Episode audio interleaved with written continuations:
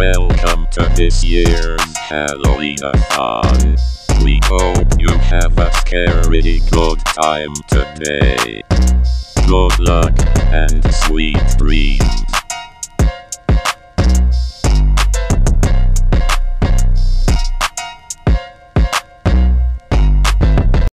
Muy buenas gente, bienvenidos a Halloweenathon 2020.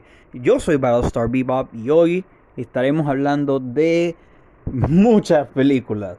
Para explicar un poco, Halloweenathon es algo que yo me inventé hace cuatro años, donde básicamente me veo películas de terror por todo el mes. Es definitivamente una de mis cosas favoritas que hago cada año y me alegra que esté compartiendo esta experiencia personal por primera vez con ustedes este año. Ahora, la manera en la que Halloweenathon va a funcionar es la siguiente. Cada día de la semana me veré por lo menos una película de terror. Cuando termine la semana, volveré acá a la nave a reportar qué fue lo que vi y qué pienso de esas películas. Así que, si todavía no han hecho su pedido de qué película de terror quisieran ver aquí en la nave, les sugiero que vayan a mi cuenta de Instagram, battlestar.podcast, y pídanla mandándome un mensaje privado.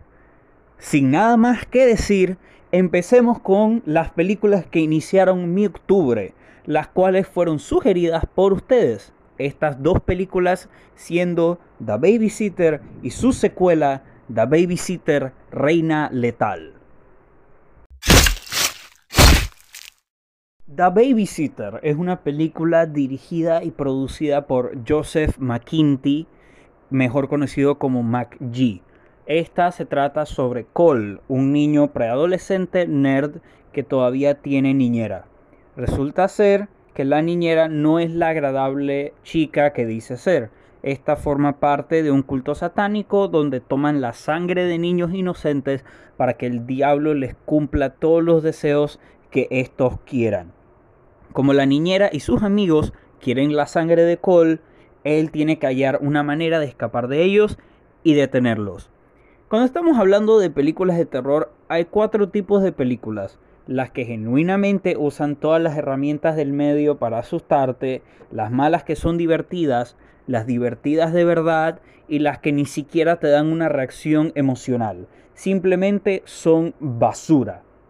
The Babysitter está tratando de ser una película divertida del género, pero ni siquiera logra eso. En cambio, el intento de ser una película divertida hace esta película más intolerable.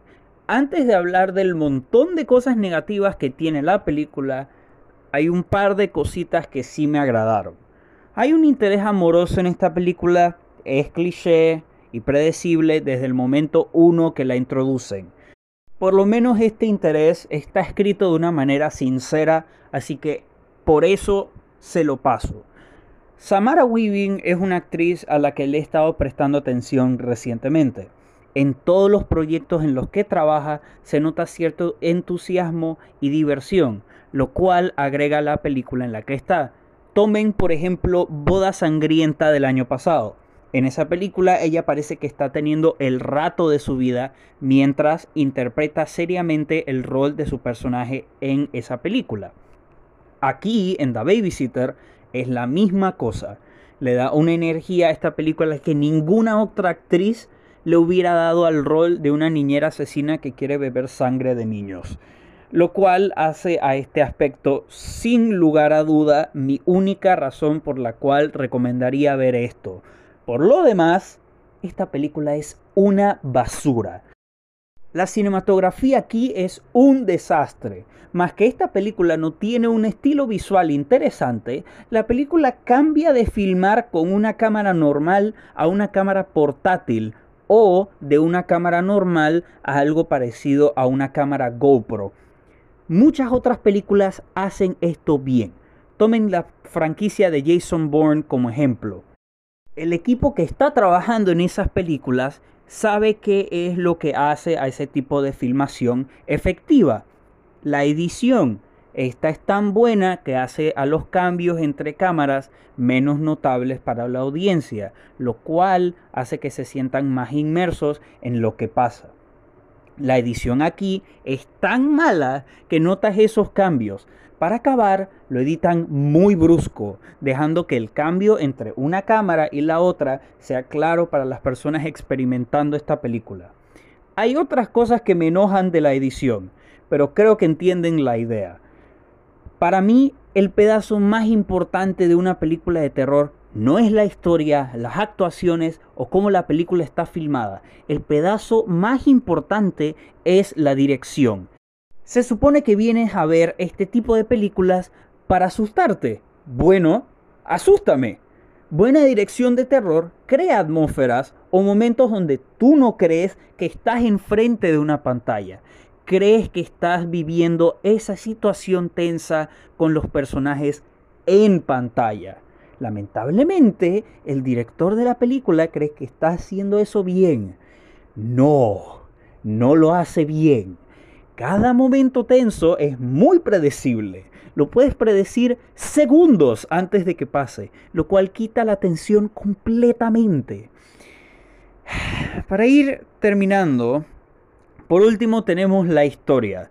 Detrás de todas las muertes y sangre que esta película ofrece, tenemos una historia sobre un niño finalmente convirtiéndose en hombre, la cual es una historia que hemos visto mil veces. La historia de madurar es un buen tema. La pregunta es, ¿cómo escribes ese buen tema que ya hemos visto mil veces?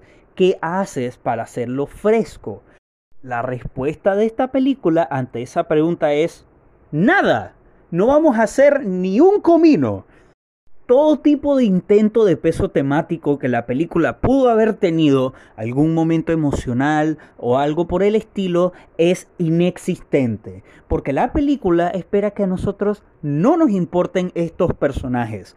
Resulta que en sus últimos momentos nos pide que tengamos simpatía por los personajes cuando inicialmente nos pidió que no la tuviéramos en primer lugar. Agréguenle el hecho de que estos personajes tienen personalidades de cartón, hay chistes malos por doquier, esta película tiene un soundtrack molesto y todo lo demás que hemos hablado y el resultado es una porquería gigante que tiene la desdicha de llamarse una comedia de terror. Mi puntuación final para The Babysitter es un 2 de 10. Ok, eso apestó muy feo. Vamos a la siguiente. The Babysitter, Killer Queen o The Babysitter, Reina Letal es nuevamente una película dirigida por Joseph McKinty, mejor conocido como Mac G. Situada dos años después de la primera película, Killer Queen es básicamente la primera película con ciertos cambios. Cole tiene estrés postraumático de los eventos del anterior, los personajes del culto satánico del anterior regresan, la diferencia ahora es que el grupo tiene más miembros, hay un nuevo interés amoroso. Esta película es lo mismo de la original, hasta inicia, se desarrolla y finaliza como la película anterior. No sé si fue porque McG escuchó las críticas que la anterior tenía, pero no sé cómo, igual con la repetición de esa primera película, Killer Queen es superior en todos los aspectos posibles a esa primera película. Ahora, sin spoilers, explicaré cómo esta no solamente es una buena secuela, pero una de las películas que deberías ver sí o sí esta temporada de Halloween. Antes de hablar de lo buena que es esta película, hablaré de los problemas que tiene. Lo dije hace un momento, esta tiene la misma estructura de la anterior. Hasta la misma película se burla de que está haciendo las mismas cosas que en la anterior. Lo que pasa es que ni siquiera critica lo repetitiva que es al hacerlo. Entonces, esa actitud de estamos haciendo esto de nuevo, jaja, e-, es tediosa. Otra cosa que odio de esta película es lo predecible que es. Hay un giro de trama importantísimo en esta película, el cual puedes predecir hasta una hora antes de que pase. El soundtrack en la película anterior no lo mencioné mucho, era básicamente un montón de canciones pop que no encajaban para nada con el tono de esa película. Aquí es mejor, la cosa es que igual hay ciertas canciones que no encajan en ciertas escenas. Quitando todo eso, ahora sí podemos hablar de lo tanto que adoro esta película. Mi aspecto favorito de esta entrega definitivamente es el hecho de que cuando la estaba viendo, cada aspecto con el que tuve un problema en la película anterior fue arreglado de la manera más creativa posible. Empecemos con los momentos emocionales. En la anterior forzaron esos momentos. Aquí vuelven esos momentos. La diferencia aquí es que se toman su tiempo construyéndolos. Cuando eventualmente suceden, estos momentos o la emoción de esos momentos está perfectamente justificada. El interés amoroso tiene más personalidad, mejor diálogo, es más interesante y la química entre los dos encaja como una pieza de un rompecabezas. Claro, no se salva de tener clichés, aunque lo bien escrito que está el interés hace que les perdone a los guionistas el uso de estos, por lo carismático, divertido y en general bueno que es ese personaje. La actuación aquí, lo mismo. Samara Weaving no está aquí mucho, lo que significa que no puede cargar la película por ella misma, lo cual demanda que las actuaciones del elenco sean buenas. Es esa presión que hace a las actuaciones de muchos de los actores aquí más memorables y divertidas que en la anterior, siendo una de las actuaciones sobresalientes Bella Thorne como Allison, Judah Lewis como Cole y Robbie Amell como Max. Por cierto, esta película no es una película de terror, es una comedia con sangre. A esta no le importa asustarte, le importa que la pases bien mientras la estás viendo utiliza los tropos que ya conocemos de algo como el gore para causarte gracia. Las referencias. Oh Dios, las referencias. Cole en esta película es el típico nerd que a veces no puede aguantar dos oraciones sin decir una referencia de cultura pop. Hay veces donde este tipo de diálogo no encaja bien en la película como un todo, aunque no son muchas veces cada referencia está utilizada para que la película se burle de sí misma. Otras que simplemente las dicen por diversión y otras donde prácticamente elevan el material temático en pantalla. Mis dos usos favoritos de esto son las constantes referencias irónicas a Terminator 2. Digo irónicas porque todos sabemos que Terminator 2 es mejor que la original, al igual que esta película es superior a su antecesor. Y la mejor referencia a la película que al mismo tiempo es el mejor uso del soundtrack aquí.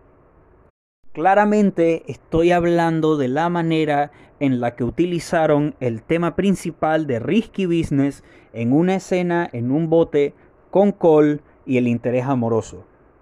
¿Por qué? Killer Queen utiliza inteligentemente la conexión que tiene la audiencia con Risky Business para decirte de qué se trata esta película debajo de su superficie.